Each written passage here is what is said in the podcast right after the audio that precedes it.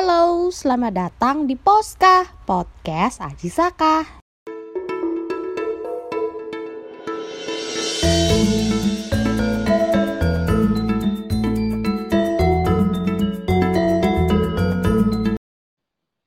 Halo teman selamat datang di podcast Bronis, obrolan bisnis bersama saya, Syahat Dinisa, selaku CEO dari Departemen Ekonomi Kreatif, Badan Eksekutif Mahasiswa Fakultas Ilmu Sosial dan Ilmu Budaya, Universitas Trunojoyo Madura tahun 2021.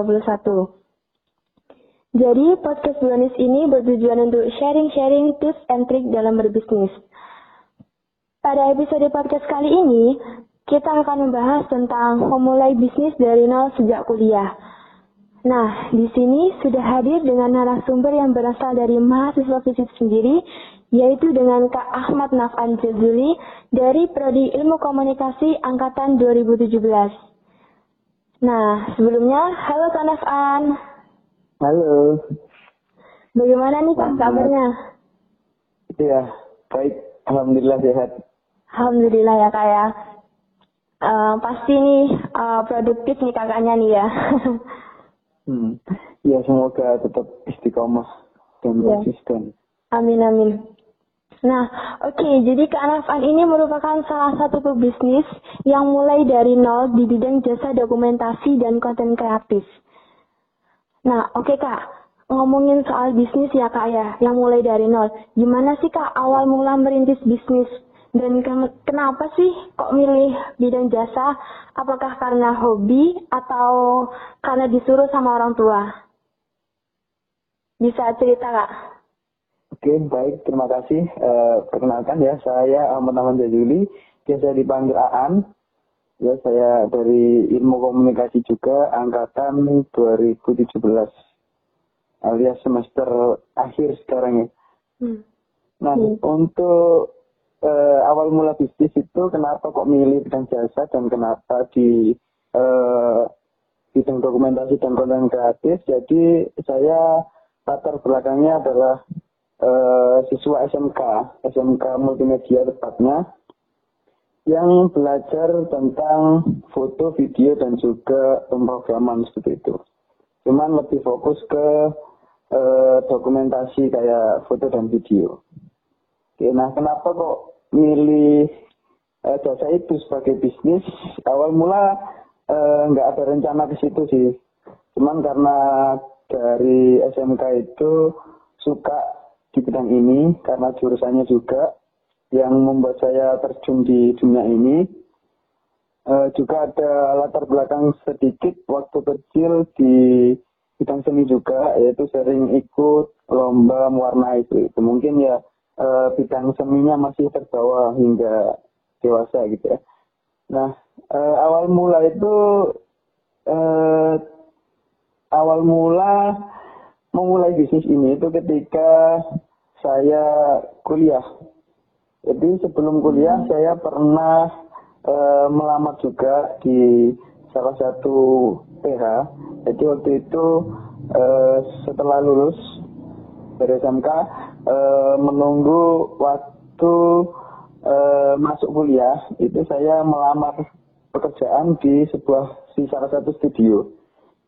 E, namun di situ saya nggak diterima gitu. Dan saya masih cari lagi, cari lagi dan tetap nggak diterima. Padahal e, sebelum itu saya saya sudah e, sebelum itu waktu SMK saya sudah ada pengalaman uh, magang di industri industri kreatif uh, studio juga salah satu studio di Nganjuk gitu. Jadi itu uh, sedikit cerita awal mula saya mau uh, kerja di bidang ini yaitu uh, mau saat mau kuliah itu ngelamar dan nggak diterima gitu. Nah terus nggak diterimanya kenapa? Karena waktu itu saya belum uh, bisa ngedit video. Jadi saya magangnya dulu itu waktu SMK uh, eh, di bidang foto gitu. Jadi foto lebih tepatnya foto wedding. Nah saya ditolak waktu itu ngelamar. Kemudian saya ngelamar lagi di percetakan uh, dan diterima. Namun uh, uh, pihak pemilik dari percetakan tersebut tidak menginginkan kalau karyawannya ini kuliah gitu. Jadi saya nggak bisa masuk situ dan akhirnya saya membatalkan uh, membatalkan niat saya untuk bekerja waktu itu. Kemudian saya menunggu hingga masuk kuliah dan uh, sampai pada kuliah masuk jurusan ilmu komunikasi. Uh, jadi sebelum masuk uh, ilmu komunikasi itu juga uh, panjang ceritanya. Jadi awal awal mula saya dulu nggak nggak mau masuk ilmu komunikasi, tapi masuk ke pendidikan informatika seperti itu. Karena uh, kemudian diarahkan oleh uh, pembimbing di les Bimbel. waktu itu namanya lesnya itu BPUN, Bimbingan Ujian Nasional. Jadi waktu itu diarahkan kenapa kok memilih pendidikan informatika padahal latar belakangnya multimedia gitu ya. Jadi Ya. kenapa nggak ambil ilmu komunikasi aja waktu itu. Nah baru kepikiran ambil ilmu komunikasi itu waktu eh, les itu les. Les bimbingan pasca ujian nasional itu. Nah setelah itu setelah keterima alhamdulillah keterima di UTM karena awal mula saya masuk SMK itu nggak ada karena pengen langsung kerja nggak ada niat kuliah. Namun karena waktu itu saya kepikiran buat kuliah jadi saya eh, saya mengurungkan niat yang awalnya nggak pengen kuliah jadi kuliah gitu karena biar lebih banyak pengalaman juga dan eh, memperbaiki inilah memperbaiki derajat Orang tua. Oke. Iya, iya, iya. Iya, seperti itu. Nah, kemudian eh, saya ingin eh, kuliah dan ikut di les itu karena saya nggak punya nilai SNMPTN waktu itu. Saya ingin ikut SBMPTN. Nah, caranya gimana biar bisa SBMPTN dan waktu itu saya ikut les. Nah, itu. Lesnya waktu itu di Bojonegoro selama sebulan. Jadi Nah, saya dapat rekomendasi ilmu komunikasi untuk ambil ilmu komunikasi itu dari situ jadi ya jadi uh, sedikit latar belakang saya uh, mengambil jurusan ilmu komunikasi waktu itu karena bukan bukan tujuan saya tapi rekomendasi dari uh, pembimbing saya di les tersebut. Ya setelah masuk di Universitas Indonesia Madura uh, di jurusan ilmu komunikasi waktu itu dikasih pilihan.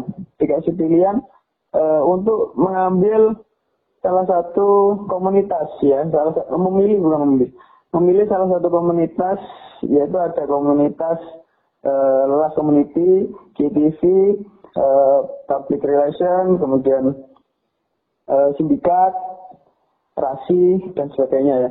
Terus kenapa saya kok memilih GTV waktu itu?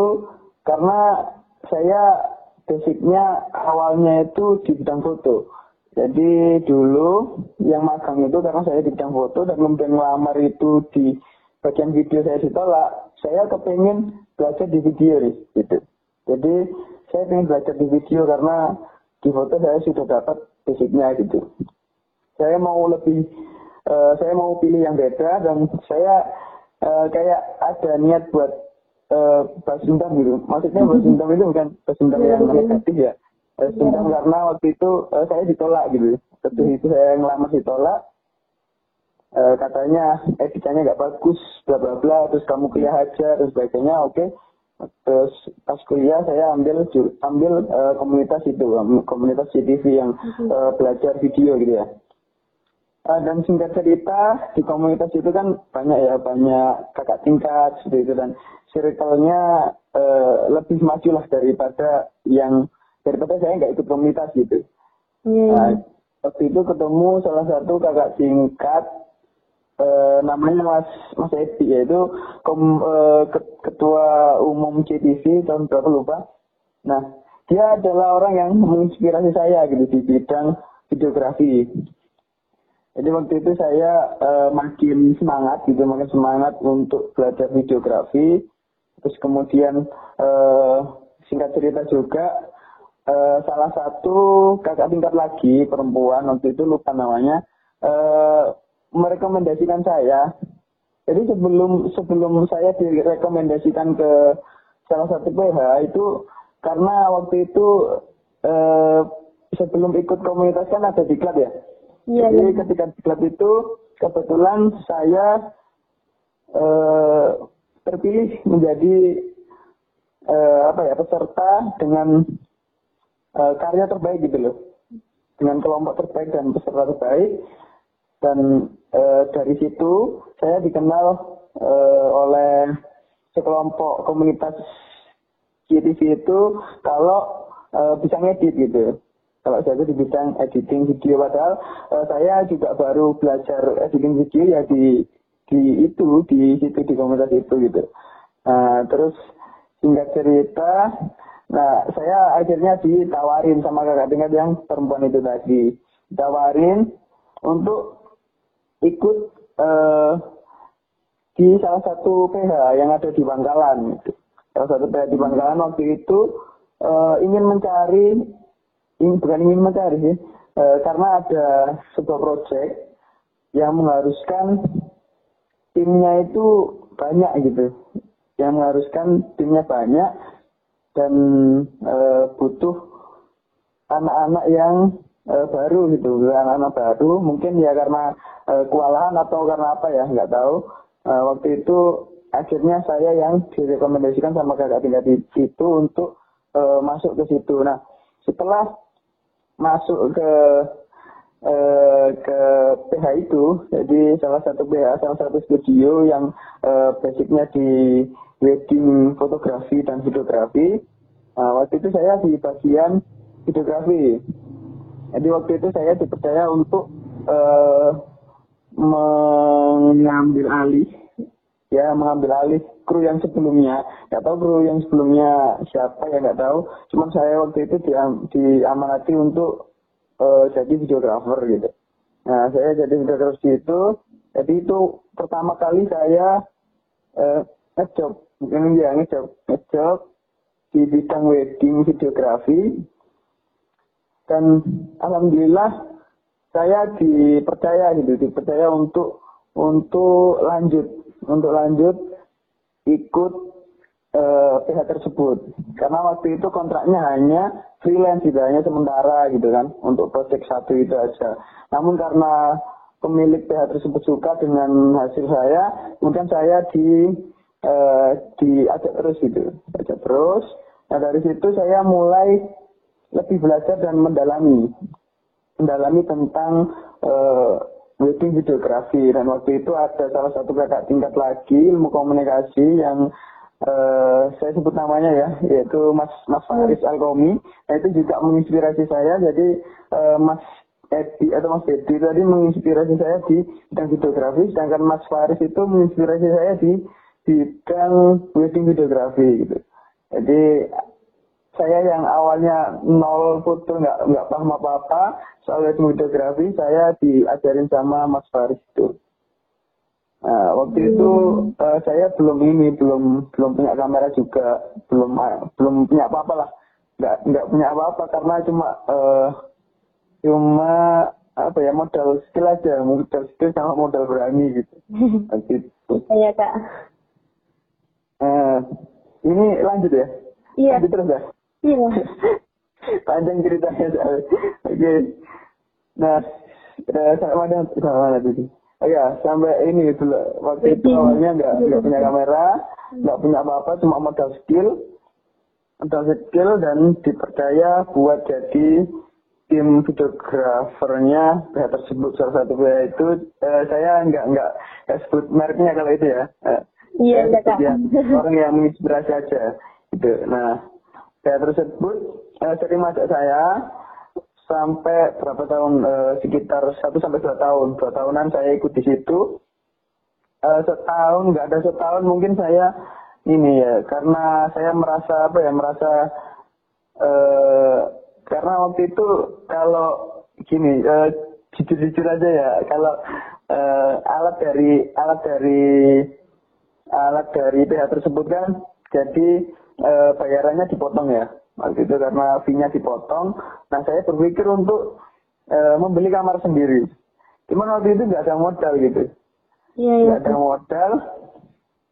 Akhirnya saya ini menggadaikan e, BPKB motor untuk e, mengambil kamera gitu ya.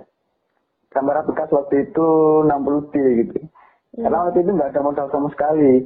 E, saya ingin kamera itu mulai dari SMK itu saya udah udah pingin kamera, pingin punya kamera. Waktu itu saya sempat ngamen juga waktu SMK itu saya sering saya uh, backgroundnya oke okay, sebelumnya saya cerita dulu saya uh, backgroundnya anak pondokan anak pesantren ya waktu itu uh, sering bolos sering nggak masuk sekolah uh, karena ngamen ya ngamen itu karena waktu itu pengen kamera pengen beli kamera waktu itu sama teman-teman pengen berkarya uh, karena nggak punya modal uh, kita ngamen gitu dari uh, waktu itu sekolah saya di Nganjuk. Nganjuk terus kemudian saya ini pengalaman terburuk saya itu saya pernah dikeluarkan dari sekolahan gitu. Dari, dari Nganjuk itu saya pernah dikeluarkan karena saya ingin nakalnya saya kemudian saya pindah ke ke Jombang tadi ya hmm, iya, karena iya. awal mulai itu saya ya itu tadi masuk ke cerita yang awal mula saya nggak ada rencana kuliah setelah di Jombang saya uh, pengen berubah gitu loh pengen berubah kok saya gini-gini aja sih gitu ya kok saya gini-gini aja nakal dan sebagainya nggak punya nilai uh, dari kelas 1 kelas, jadi kelas 2 itu saya dikeluarkan jadi nggak punya nilai kelas 1 dan nggak ada nilai uh, buat ini SNMPTN itu jadi mau nggak mau ikut SBM dan uh, gimana caranya lolos SBM kalau uh, saya waktu sekolah itu sering bolos gitu loh. Hmm. Jadi saya uh, waktu itu pergi ke Bojonegoro gitu gitu. Jadi saya dari Nganjuk ke Jombang, kemudian ke Bojonegoro, terus ke Madura. gitu. Jadi cerita cerita singkatnya kayak gitu. Iya yeah, iya. Yeah, perjuangannya ya. Jadi benar-benar dari nol, gak punya apa-apa. Jadi tadi e, pengen punya kamera, akhirnya dekan seperti motor. Dan dari situ uh, uang saya kumpulkan terus. Waktu itu uh, ngeditnya juga nggak punya laptop yang mumpuni. Jadi laptopnya sering minjem temen, kalau nggak minjem temen ya uh, apa sewa gitu ya. Uh, kadang sewa ke minjem ke temen ke Bangkalan, terus dibalikin uh, lagi ke Bangkalan gitu kan posisi saya waktu itu di kos. Jadi dari kos ke Bangkalan terus PP gitu cuma untuk minjem laptop itu karena buat ngedit waktu itu. Jadi nggak eh, nggak e, ada alat sama sekali saya. Jadi dari selama setahun dua tahun itu saya ngumpulin buat beli kamera, buat ngelunasin kamera tadi lebih tepatnya, buat ngelunasin kamera tadi, sama untuk e, beli komputer waktu itu dan alhamdulillah dua tahun itu saya udah punya komputer sendiri dan uh, kamera sudah lunas waktu itu. Nah, setelah dari uh, setelah dari PH tersebut sekitar tahun 2018, jadi saya uh, masuk di PH tersebut itu tahun 2017 pertengahan mungkin semester semester tengah lah mungkin ya atau semester berapa semester dua mungkin ya. Nah itu pertengahan kemudian saya 2018 akhir itu terpikir untuk membuat BH sendiri gitu. Jadi terpikir untuk membuat BH sendiri. Eh, dari dulu saya suka di bidang ini, kenapa saya nggak nyoba buat bikin sendiri gitu. Bangun sendiri dari nol gitu. Nah waktu itu tahun 2018 bulan Agustus eh, saya mulai mulai mendirikan dan membuat sebuah brand yang eh, sekarang dikenal dengan nama ANJ Pictures gitu. Jadi ANJ itu berasal dari uh, nama saya sendiri, singkatannya jadi Ahmad Nafan Jazuli. Nah, waktu itu terpikir untuk buat itu karena apa ya, uh, saya berat gitu di, di PH yang di PH yang sebelumnya itu saya merasa berat karena merasa berat karena uh, tiap hari ada ada job masuk, terus kemudian ada editan, sampai mengganggu kuliah saya gitu waktu itu. Nah saya tapi tetap saya hmm. pertahankan karena saya juga butuh pengalaman, juga butuh ilmunya juga uh, juga butuh uang ya waktu itu ya. Oh, iya, iya. buat uh, buat upgrade alat dan sebagainya. Jadi waktu itu apa ya uh, saya kuat-kuatin lah. Sebenarnya saya udah nggak nggak kuat di situ karena ya juga apa ya keras lah. di situ keras. Jadi kita benar-benar di benar-benar di apa ya dituntut untuk profesional. Sedangkan kita posisinya juga kuliah gitu. Jadi udah terbengkalai kadang nggak masuk kuliah dan sebagainya. Cuman saya berusaha menyeimbangkan ini. Sampai pada suatu saat eh, tahun 2018 enggak eh, 2019 ya saya ikut eh, BMKM BMKM UTM waktu itu. Dan di situ saya terpikir bahwa oke kali ini aku bener-bener mau keluar gitu. Karena aku pengen fokus ikut komunitas gitu. Kalau pekerjaan eh, saya bisa cari lagi ketika udah lulus. Tapi kalau komunitas relasi itu nggak bisa didapetin lagi kalau udah lulus ya gitu kan. Iya, bisa. iya. jadi waktu itu saya mentingin komunitas karena kalau udah lulus eh, saya nggak bakal dapat pengalaman tersebut gitu. Jadi saya tinggalkan. Dan sebenarnya juga nggak nggak pengen saya keluar waktu itu pemiliknya. Karena ya gimana lagi gitu loh saya harus eh, milih salah satu gitu. Kuliah atau eh, pekerjaan gitu. Makanya saya memilih kuliah yaitu masuk MKM UTM tahun 2019 dan masuk eh, divisi Kominfo waktu itu oke Iya, iya, Kak. cerita dari situ dari situ lanjut ke mana ya? eh siapa yang nanggapin dulu ya, biar biar aku nggak Iya, iya, iya. Eh, jadi ini Kak Nafan ini memulai bisnisnya ini benar-benar dari nol ya Kak ya, yang beras ber- yang berawal dari SMK Multimedia, habis itu nggak nggak kepikiran buat lah nerusin di jurusan ilmu komunikasi dan nggak sempat nggak sempat berpikir bahwa ingin kuliah. Terus setelah itu Benar, benar. Hmm, setelah itu eh, Kak Nafan eh, ikut bimbel, habis itu disarankan sama guru lesnya, terus untuk hmm, mengambil prodi ilmu komunikasi, seperti itu kak ya. ya seperti itu Ya. Nah, Iya. setelah itu akhirnya di tahun 2017 kak ya, ya itu diterima di Universitas Trisakti Madura. Ya, di situ Kak Nafan ini ikut komuni- komunitas yang bernama CTV. Nah, di CTV itu Kak Nafan mempunyai banyak relasi dan terutama kepada Kak Debbie ya Kak tadi namanya Kak ya. iya iya itu yang menginspirasi saya Nah, benar banget. Iya ya. Nah, dari situ Kak Nafan ingin menggali dunia videografi dan akhirnya disarankan untuk ikut ke PH yang berada di Bangkalan. Iya, Kak? iya salah satu pihak besar di Bangkalan Hmm, iya. Nah, dari situ Kak Nafan eh, kerja sambil eh, nyari ilmu dan skill ya, Kak, ya tentunya. iya Iya. Eh, mengembangkan skill dan eh, nyari pengalaman lah Iya ya. Nah, di situ di tahun 2020 2018 keluar dari PH tersebut dan akhirnya merintis bisnis sendiri ya kak. Modalnya Iya. dari mengumpulkan hasil kerja yang ikut di Manggalan. Seperti itu kak ya. Ya itu. Nah, tapi sebelum itu eh, dari 2018 itu saya udah udah buat sendiri nama. Cuman waktu itu saya belum keluar. Jadi eh, tiap ada editan itu saya tulis eh, nama nama NG Pictures juga. Jadi nama PH tersebut X eh, NG Pictures kayak gitu waktu itu. Nah, tapi saya tetap jadi freelancernya PH tersebut. Nah, pada tahun 2019 itu ketika saya diangkat menjadi brand, nah waktu itu saya udah nggak ini lagi udah Nggak eh, bisa memutuskan untuk nggak melanjutkan. Iya iya iya. Jadi seperti itu. Nah, Nah, oke Kak. Eh, tadi kan udah ngomongin ya dari eh, caranya perintis bisnisnya dari nol itu. Nah, sekarang nih suka duka dalam merintis bisnis, apalagi kan kakak kan juga ikut BMKM, terus juga sebagai mahasiswa. Itu gimana sih eh, caranya membagi waktu antara kuliah, organisasi, dan kerja?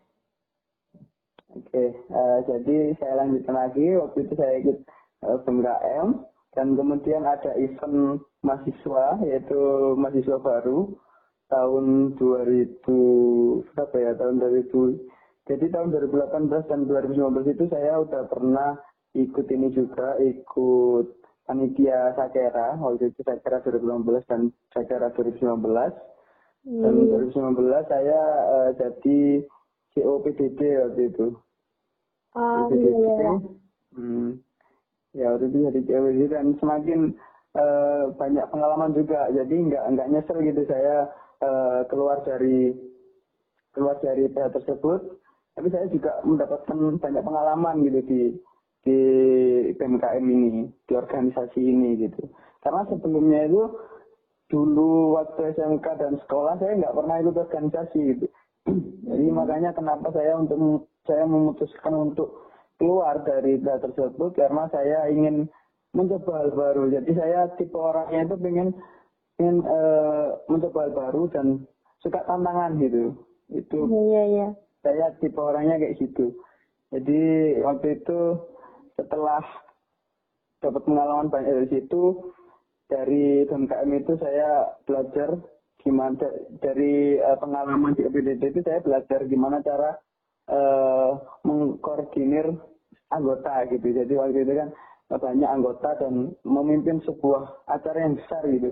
Jadi dari situ saya juga banyak dapat pengalaman dan saya juga banyak dapat prinsip hidup dari sebuah organisasi dan uh, sebuah perjalanan dapat uh, ilmu. Dapat prinsip itu dari organisasi dan dari pekerjaan itu. Jadi yang saya tetap saya pegang sampai sekarang itu yaitu tadi.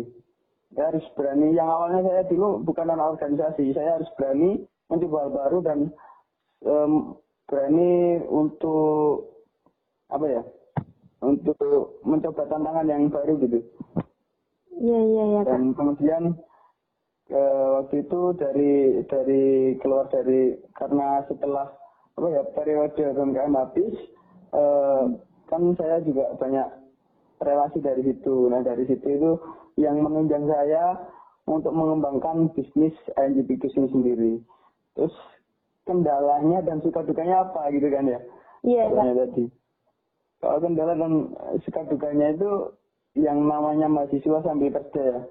Yang paling sulit yaitu bagaimana cara memanage waktu dan bagaimana cara eh, mengelola tim. Jadi, jadi waktu itu saya sudah eh, gimana ya, udah banyak gitu loh eh, eh, ngajak tim untuk gabung kayak gini-gini cuman eh, karena ya itu tadi karena kita kondisinya masih kuliah dan eh, kita nggak bisa fokus ke pekerjaan waktu itu sering kontak ganti tim terus sering sering eh, kalang kabut kadang eh, bisnisnya yang nggak jalan kadang kuliahnya yang nggak jalan kayak gitu tapi tetap harus ini gitu, tetap harus bisa mengimbangkan gitu kenapa saya kok mulai mulai bisnisnya saat ini gitu kenapa kok nggak setahun lalu saja dimulai bisnisnya gitu kan Iya. Eh, jadi waktu itu karena saya berpikir kalau saya mulainya sekarang itu nanti ketika saya lulus itu udah besar gitu nih. Tapi kalau saya mulainya nanti ketika udah lulus itu butuh beberapa tahun lagi untuk besar gitu. Iya, iya, Kayak betul, gitu. Jadi eh, saya jadi saya waktu itu ya gimana ya harus memilih sebenarnya harus memilih dari salah satu itu biar biar eh, maksimal gitu kan. Waktu itu saya mem- memilih untuk mengambil resiko ini jalanin dua-duanya kayak gitu. Iya, iya. Jalanin dua-duanya itu tadi ya kadang juga eh, nggak kuliah gitu. Tapi tapi itu jangan ditiru ya. Ditiru itu kalau eh, kalian lebih lebih pinter memanage waktunya pasti nggak nggak nggak akan kayak saya kayak gini. Ya terus oke ya itu kendalanya sih itu kendalanya. Jadi pinter-pinternya memanage waktu Kak ya. ya gitu. Nah, oke Kak, ini terakhir nih. Eh, sebelum ditutup nih, pesan dan tips bagi mahasiswa yang ingin merintis sejak di bangku kuliah. Oke, tipsnya dari saya sih eh ya itu tadi prinsipnya yang eh, aku dapatkan dari sebuah organisasi dan eh, perusahaan. Jadi saya kan eh, saya saat ini itu kan dua dua pengalaman saya ini kan saya saya jalani yaitu pengalaman pekerjaan dan pengalaman uh, perkuliahan gitu. Yang gimana caranya ini biar bisa jalan bareng gitu. Dan uh, dari sebuah perjalanan itu saya dapat prinsip yaitu tadi uh, harus berani ambil resiko, harus berani mencoba hal baru gitu. Jadi uh, kendala dana atau kendala apa ya budget atau kendala kendala ini apa ya kadang orang eh, nggak uh, nggak berani berbisnis itu kan karena nggak punya modal gitu kan karena hmm. nggak hmm. punya skill gitu gitu takut dia Jadi, sama orang iya udah udah takut dulu jadi kita harus harus berani gitu loh mencoba hal baru misal hmm. kalau nggak punya skill ya kita harus mencoba hal baru tersebut biar uh, biar nanti ada skill gitu loh. Kalau nggak ada skill dan nggak dimulai ya kapan punya skill gitu kan? Iya benar benar benar mulai dulu nanti kan uh, juga ada skill lagi yang baru gitu. Jadi uh, contohnya ini saya uh, sekarang ini. Sekarang ini karena sebelumnya karena saya di NJ Pictures kan fokus foto dan video aja sebelumnya sama desain editing gitu. Terus kemudian waktu awal pandemi itu kan sedih acara di cancel semua kayak wedding di cancel semua itu kan hmm. uh, terimbas sekali buat bisnis dokumentasi kayak wedding kayak gini. Nah, dari itu saya berpikir untuk uh, mengembangkan sebuah website gitu. Jadi sebelumnya saya udah punya website itu namanya pondokeditor.com. Jadi pondokeditor.com itu situs belajar editing. Di situ saya bagikan pengalaman saya, cara-cara tips dan trik untuk uh, editing gitu loh. Mungkin buat kalian yang pengen belajar editing bisa kunjungi website tersebut gitu.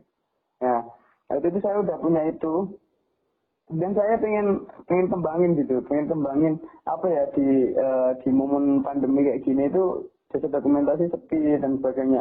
Eh saya terpikir untuk mengembangkan website dan kemudian saya membuat uh, website dengan sistem membership waktu itu uh, tujuannya gimana ya? Membership itu tujuannya saya ingin uh, membuat kelas, membuat kelas editing. Nah, yang daftar member ini dan yang bisa mengakses itu yang udah daftar member gitu. Jadi saya coba-coba uh, hal baru. Jadi hmm. waktu SMK saya cuman cuman dapat uh, sedikit pengalaman di bidang pemrograman itu uh, ya waktu waktu SMK saya cuma sedikit dapat uh, ilmu di bidang pemrograman tapi uh, saat pandemi itu saya untuk saya coba untuk mempelajari lagi gitu. Saya waktu itu pengen pengen buat kelas ya buat kelas online.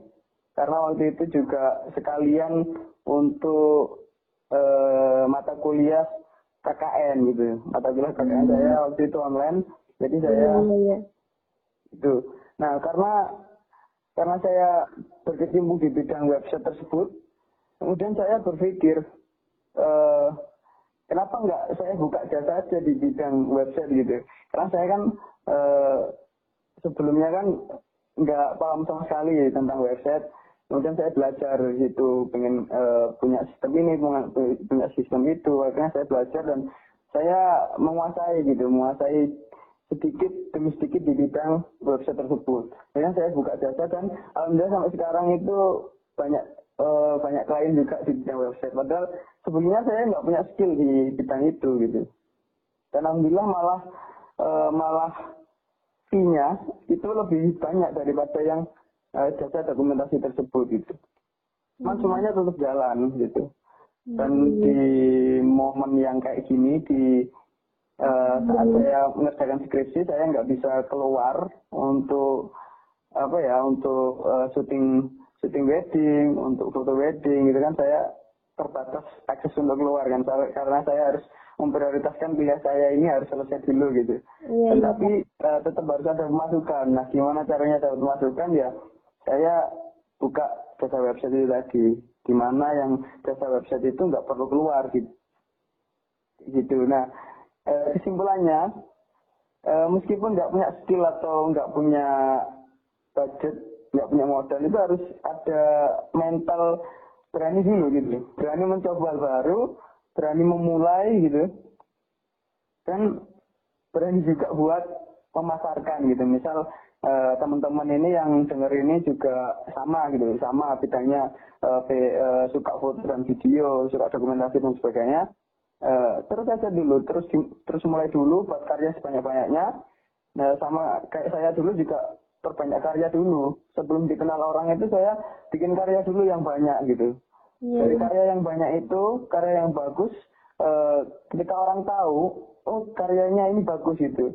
Oh saya ajak ke sini gitu. Oh saya ajak kerjaan gitu gitu jadi dari situ itu banyak gitu loh banyak banyak tawaran dari karya-karya tersebut itu setelah dilihat orang itu kalian bisa uh, dapetin banyak tawaran pekerjaan gitu tapi dengan catatan juga kalian harus uh, harus memperbanyak relasi memperbanyak relasi, memperbanyak ya itu tadi ikut komunitas, ikut organisasi, di situ kan banyak relasi-relasi.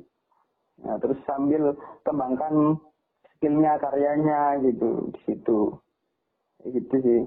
Iya, Jadi iya. awal mula itu awal mula saya uh, dapat banyak job itu juga dari circle-circle tersebut gitu loh. Dari tawaran ini, tawaran itu sampai uh, dikenal banyak orang kayak gitu itu tadi uh, tipsnya dari saya yaitu tadi berani memulai berani mencoba dan uh, berani untuk apa ya ambil tantangan dan mencoba hal baru gitu kayak gitu. Iya ya kak. Oke kak, terima kasih banyak. Jadi pesan dari Kak Nafan ini bagi yang ingin merintis bisnisnya adalah meskipun tidak punya skill dan meskipun tidak punya modal, mulailah ter, mulailah untuk belajar dan mencari pengalaman. Dan perbanyaklah per, dan perbanyaklah buat karya serta banyak ih, serta berbanyak relasi. Dan uh, buat kalian yang masih ingin stuck di zonanya, jangan harap kalian bisa ingin punya bisnis seperti itu kak ya. Iya, jadi mulailah dulu. Nggak usah takut mulai ke dulu gitu. Iya. Kalau nggak mulai, nggak bakal jalan gitu. Bener-bener kak. Nah kita ini juga udah di penghujung. Uh, saya ucapkan terima kasih kepada Kak Nafan yang sudah meluangkan waktunya untuk sharing-sharing di podcast Brownies yang pertama ini. Nah untuk kalian yang sedang mencari jasa desain, grafis, videografer, atau uh, cari pembuatan jasa website, bisa langsung hubungi ke Anafan atau bisa langsung DM di Instagramnya ANG Page Tour. Dan jangan lupa untuk kunjungi website dari Kanafan sendiri yaitu pondokdigital.com. Ya, pondokdigital.com. Gimana kak? Pondokdigital.com. Editor. Dan, uh, dan angjpictures.com. Oke, oke kak, sorry sorry kak. dua websitenya. Oh iya ya, sorry kak.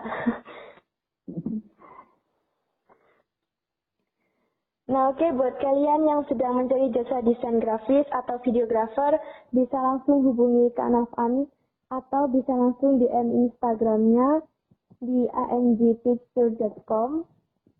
Seperti itu Kak ya? Iya. Yeah. Uh, kunjungi website atau kunjungi Instagramnya tadi? Saya enggak, enggak Instagram.